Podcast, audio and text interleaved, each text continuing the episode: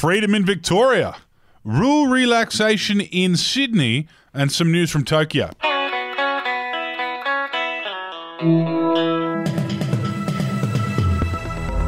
Good morning, good afternoon, or good evening, wherever you are listening in the world.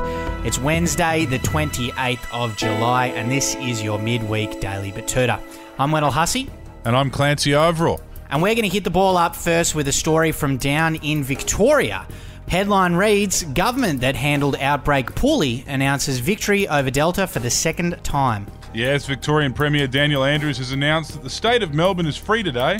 This victory over the spicy cough comes after being routinely attacked by Gladys Berejiklian and New South Wales in general over the last 12 months.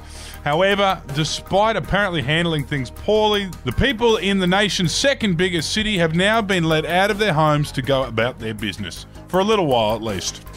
Up to Sydney for our next story, and there's going to be some changes to the Sydney lockdown rules on July 31, with people allowed to visit the casino and attend property auctions. Yes, there is some relief for the city of Sydney. Unfortunately, they aren't coming out of lockdown, but there's a couple of new rules that will allow people to get out and about. Anyone bidding 750,000 or more on an auction will be classified as essential travel, and so will gambling at the casino. Anyone who tries to leave the casino while they're up against the house will be issued with a personal infringement notice for being in violation of a public health order. Couple of little options to get out of the house there.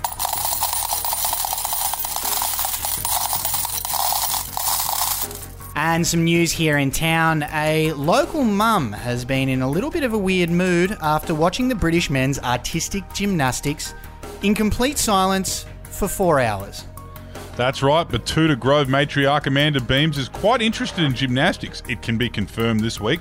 That's according to her kids, who say mum's been glued to the screen all afternoon. As 17 year old son Tim said to us, she hasn't moved for four hours. Dad called up earlier and said he was running late after work drinks, and she told him to stay out with his mates. What the hell's going on? She never says this kind of stuff. My brother Toby just had to walk home barefoot five kilometres from soccer practice. Not sure what's going on here. Yeah, curious one there. In hope she enjoys it while it lasts.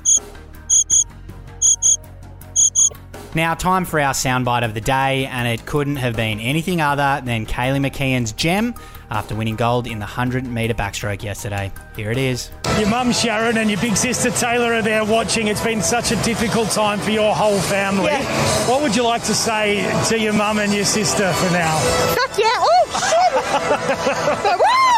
Could not have been said any better, Kaylee. Unbelievable swim, and what a great moment. Power to you. And congratulations to all the Aussies over there competing. Let's hopefully bring home a few more medals. If not, just make sure you have fun. Keep them coming, keep them coming. And that is all we've got time for today. Thanks for your company, and we'll talk to you again soon. Farewell. Hooroo!